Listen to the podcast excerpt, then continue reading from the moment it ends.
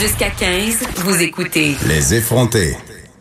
Et là, on, se retrouve, je reviens pour parler euh, de, quelque chose là, qui a vraiment attiré mon attention dans les médias. C'est comme un sujet que j'étais un peu fébrile euh, de traiter parce que je pense qu'on touche un peu à un tabou. Je vous explique. Ok, C'est une étude qui vient de paraître, qui a été publiée dans une revue britannique qui concerne les adolescentes du secondaire qui feraient moins de sport que leurs camarades masculins. Pourquoi? Parce que elles ont honte de leur sein. OK? Euh, selon l'étude, près de la moitié des filles âgées de 11 à 18 ans euh, mentionnent que leur poitrine influence à la baisse leur pratique d'activité physique à l'école. Et ça, je trouve ça triste, mais en même temps, I can relate, comme disent les Anglais moi-même, quand je me replonge là, dans mes années de secondaire, j'ai pas caché là, ici aux effrontés, on en a parlé régulièrement, Geneviève Peterson et moi-même, qu'on a eu toutes les deux une réduction mammaire. Hein, on a bondé là-dessus dans les, euh, les premiers mois qu'on on s'est rencontrés, qu'on a commencé à travailler euh, chez Cube Radio parce qu'on en parle abondamment. On, abondamment, on essaie de démystifier euh, toutes les questions relatives à cette intervention médicale qui est quand même beaucoup plus répandue que l'on pense parce que ça devient un obstacle dans la vie de tous les jours. Les seins, on s'en rend pas compte, parce qu'on est tellement mitraillé partout là, de l'autre discours, hein, celui pour l'augmentation mammaire, puis celui par rapport au complexe des jeunes filles qui ont des petites poitrines, parce que bon, c'est d'une façon, en fait, c'est ça, ça correspond à l'idéal de beauté, n'est-ce pas? Mais pour celles qui ont des très gros seins, des seins qui se développent très rapidement euh, dans leur jeunesse, ça peut devenir euh, handicapant, ça peut devenir gênant. Et quand je repense à moi, à la, la poitrine que j'avais, pardon, au secondaire, euh, je revois les cours d'éducation physique, là, ça arrive en tête de liste euh, des cours. J'avais, je le disais à une collègue, j'avais un uniforme qui était fourni par l'école. On avait un c'est un fournisseur d'uniformes et jamais dans l'uniforme on avait des, des, des, vêtements adaptés pour euh, pour la pratique du sport. Hein. C'était la, la, responsabilité des filles évidemment euh, de porter un bon soutien-gorge pour tenir leur poitrine. Moi j'étais chanceuse de ce côté-là, j'étais bien équipée, mais la majorité des filles autour de moi avaient des brassières avec cerceau, elles avaient les seins développés et quand on courait, j'ai le souvenir par exemple du fameux test Bip Bip que vous connaissez sûrement, que vous avez sûrement fait au secondaire, qui est un cauchemar pour les petites boulottes comme moi. Ok, le test Bip Bip qui nous fait faisait courir de long et en large à répétition, de plus en plus vite à chaque palier. Durant ce test-là, les filles, les gars là, ils se donnaient à fond. C'était le moment de performer puis de, de, comment dire, asseoir son espèce de supériorité masculine, d'être le plus rapide, le plus fort, etc. Les filles, pendant ce temps-là, dans les dernières années, là, 15, 16 ans, on se tenait les boules on réduisait notre performance sportive parce qu'on était trop consciente du mouvement de notre poitrine à chaque fois qu'on courait. Donc le fait de, de, que nos seins rebondissent, ça nous stressait énormément. D'abord à cause du regard des gars portés sur nous, mais aussi à cause de la douleur parce que ça fait mal. tu sais, ça fait mal des seins quand on court, quand on n'est pas bien habillé. Euh, et, je peux comprendre là, pourquoi ça, ça cause énormément de détresse auprès des filles. Et pourtant, c'est un sujet dont on parle très peu, un peu euh, comme le tabou entourant aussi les douleurs dans la pratique de l'activité sportive. Et là, il y a cette étude qui est sortie, puis évidemment, on a, on a sollicité des personnes euh, là-dessus. Entre autres, nous, on reçoit aujourd'hui là, euh, Madame Geneviève Leduc qui euh, et de l'organisation Filles Actives, une, une, une, organisation qu'on aime beaucoup euh, recevoir ici là aux effrontés parce que vous le savez, Geneviève Peterson et moi on croit énormément là, euh, à l'importance du sport là, pour le développement euh, des adolescents et des adolescentes particulièrement qui, comme je le disais, se sentent pour parfois là mises à l'écart de la pratique de l'activité sportive. Donc Geneviève Leduc, bonjour. Ah, elle est censée être au bout du fil. Euh, ben, en attendant, je vais la présenter. Je rappelle qu'elle est conseillère principale au programme chez Filles Actives. Euh, Geneviève, est-ce que vous avez vu passer euh, cet article, cette étude là concernant la poitrine des jeunes femmes? Oui, bien sûr. Est-ce que vous m'entendez bien? Oui, là, je vous entends. Tout, tout, tout va bien. oui, oui, oui, oui. Ben oui, ben oui, on est content de vous avoir. Là. On, vous a parlé beaucoup dans la dernière année. J'avais rencontré aussi Tesha Virtue, là, qui est la porte-parole de votre organisation. Donc, euh, vraiment, beaucoup d'amour pour la mission de Filles actives là, qui vise à promouvoir l'activité physique chez les jeunes femmes. Oui, ben effectivement, euh, merci de, bien présenter euh, notre organisme. Mais en fait, c'est ce qu'on essaie de faire d'ailleurs chez Filles Active. Hein, c'est tout simplement d'essayer de, de, de démystifier peut-être les, euh, les barrières qui existent puis qui se présentent puis qui empêchent les jeunes filles d'être plus actives. On essaie de faire ça tout simplement une à la fois pour essayer de trouver des façons de les contourner ces fameuses barrières là puis euh, outiller la communauté de gens autour de nos chères adolescentes pour essayer de, de, les aider à trouver des pistes de solutions pour encourager nos jeunes filles à être actives pour la vie. Alors effectivement, euh, euh, à propos euh, de, de, de, leur relation à leur sein puis à leur poitrine, effectivement, ça c'est une, une recherche que, que j'étais bien bien bien enthousiaste de, de, de, trouver parce que parfois on s'interroge puis on essaie d'identifier là des grandes barrières là, qui essaient d'expliquer pourquoi nos jeunes filles sont pas plus actives. Puis c'est correct hein, de s'intéresser à l'offre d'activité physique. Tu sais, qu'est-ce qu'on qu'est-ce qu'on leur présente? Est-ce que les jeunes filles aiment des activités compétitives ou non? Mm-hmm. Est-ce qu'elles aiment les sports d'équipe? Est-ce qu'elles préfèrent des activités tendance, des activités individuelles, des activités de plein air? Alors ça, c'est parfait de s'interroger à ce propos-là. Mais des fois, il faut aller un, peu plus à, la racine du problème. Puis des fois, c'est de s'approcher un petit peu des préoccupations qui sont vraiment terre à terre, vraiment concrètes. Et puis, euh, ben, les études ne pleuvent pas. Ouais, oui, hein, c'est ça. Le tabou, le fameux tabou sur cette question-là, cet enjeu-là. Donc, on sait évidemment que, bon, la condition féminine en général dans les études scientifiques, ça a été long, longtemps négligé là, par la médecine, ça, on le sait.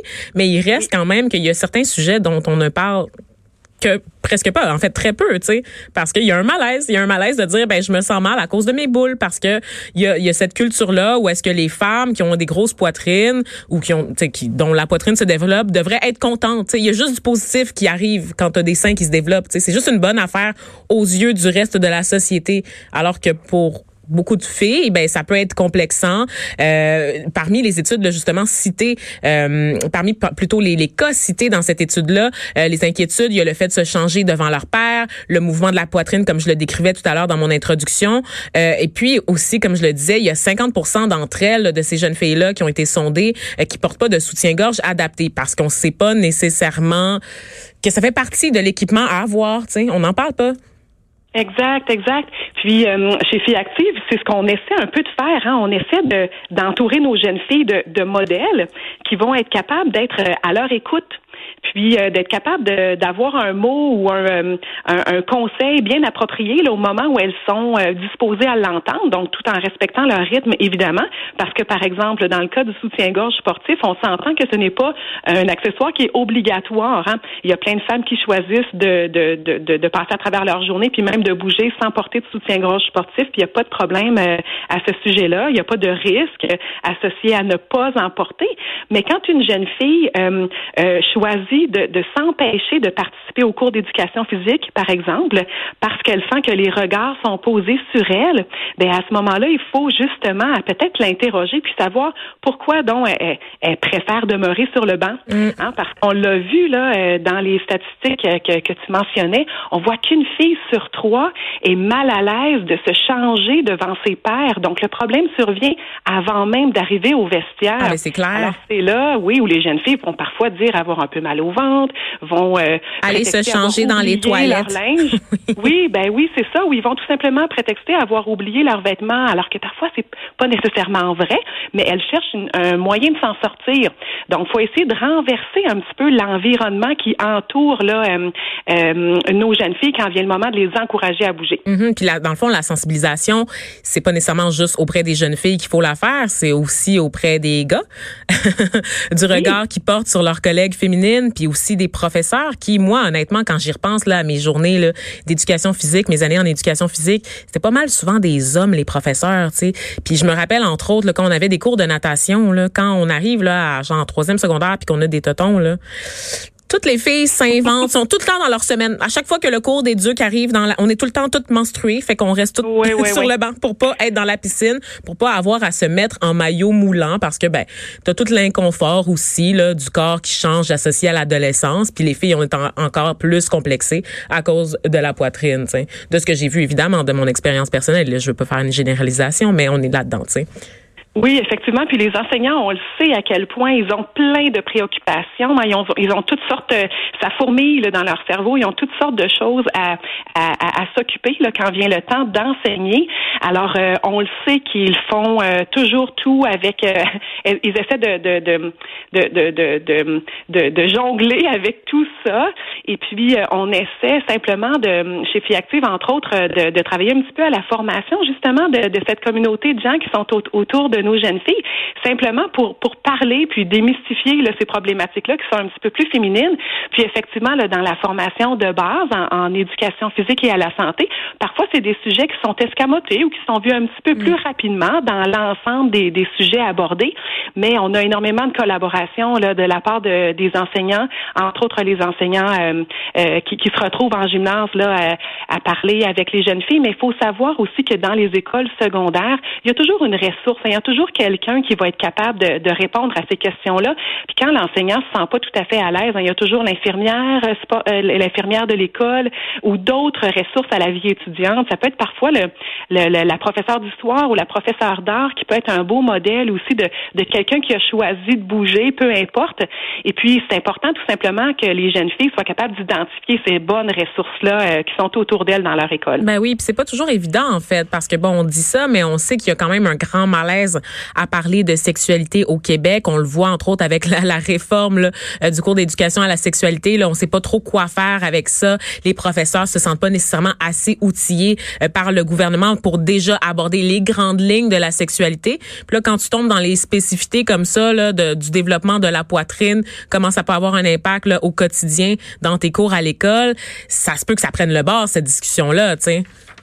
Oui, c'est fort possible. Puis au-delà de tout ça, je pense que ce qui est important de, de transmettre comme message, c'est que les jeunes filles, il faut les encourager à bouger, peu importe. Ben oui. Puis dans un contexte qui sera positif, qui va leur permettre d'associer euh, des, des, sensations agréables avec leur pratique d'activité physique, parce que c'est ça qui va leur donner le goût de se réessayer, de recommencer, alors que plusieurs jeunes filles, malheureusement, surtout quand elles viennent de familles là, euh, qui sont pas nécessairement des familles très très actives ou sportives, parfois leurs expériences vont être plutôt négatives. Puis évidemment, on n'a pas le goût de se réengager dans une expérience qui est pas positive. Donc peu importe comment, peu importe le contexte, peu importe le type d'activité, il faut ouvrir nos œillères, puis il faut s'assurer qu'on présente à nos jeunes filles des, des activités euh, dans lesquelles elles auront le goût de s'engager, puis pas seulement quelques fois, mais à plusieurs reprises, mm-hmm. euh, puis à pour, pour, pour ultimement là, arriver au mode de vie actif là, pour la vie. Mais justement, je, je, je rebondis là-dessus, mais qu'est-ce qu'on peut faire, euh, par exemple, comme parent? Parce que je me replace encore là, dans mes dans mes jeunes, mes jeunes années euh, en repensant à l'activité physique, puis à ma poitrine qui rebondit pendant que, que, je cours pendant longtemps. Je me disais, là, quand j'étais jeune, j'avais tellement le goût de... Tu sais, il y a une pratique qui, qui consiste à se faire bander les seins, donc le bandage de la poitrine euh, qu'on fait souvent là, pour comprimer la poitrine sur le corps, pour l'empêcher de bouger, là, qui est beaucoup plus qu'une brassière. C'est vraiment un, un espèce de carcan.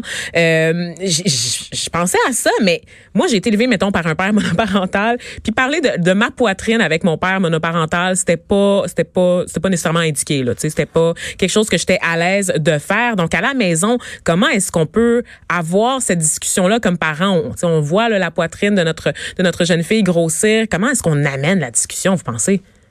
Mais je pense que premièrement, de, de s'assurer que nos jeunes filles sont, sont à l'aise peut-être d'en discuter entre elles, donc mm. avec avec des amis.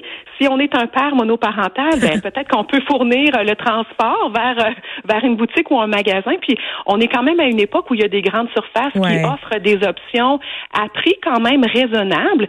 Puis euh, notre soutien-gorge sportif, si on le voit comme euh, comme un équipement de base à la pratique de l'activité physique, c'est un peu comme à la rentrée scolaire, on s'assure que nos nos jeunes filles comme nos jeunes garçons ont, une paire de souliers de course pour participer au cours d'éducation physique et à la santé, qu'ils ont leur cahier, qu'ils ont leur fourniture scolaire. Mais peut-être qu'auprès de nos jeunes filles, de s'assurer qu'on leur a posé la question est-ce que est-ce que tu aimerais aller avec une amie magasiner peut-être un soutien-gorge sportif? Puis une fois sur place, une fois sur place, il existe des conseillères. Il y a beaucoup d'options. Euh, il y a des gens qui sont là pour aider puis soutenir nos jeunes filles. Fait peut-être que que si on est un père monoparental, j'encouragerais peut-être euh, au moins, peut-être fournir, le, fournir un transport. ben, j'en prends bonne note. Je vais passer le mémo à mon papa pour la prochaine fois. Non, ça arrivera pas. Mais merci beaucoup euh, pour tous ces conseils et cette discussion fort éclairante. Geneviève Leduc, je le rappelle, vous êtes conseillère principale euh, au programme chez Filles Actives. Donc, merci d'avoir pris le temps de jaser avec nous de cette étude là, fort intéressante. Ça m'a fait plaisir. Bonne fin de journée. Bonne fin de journée.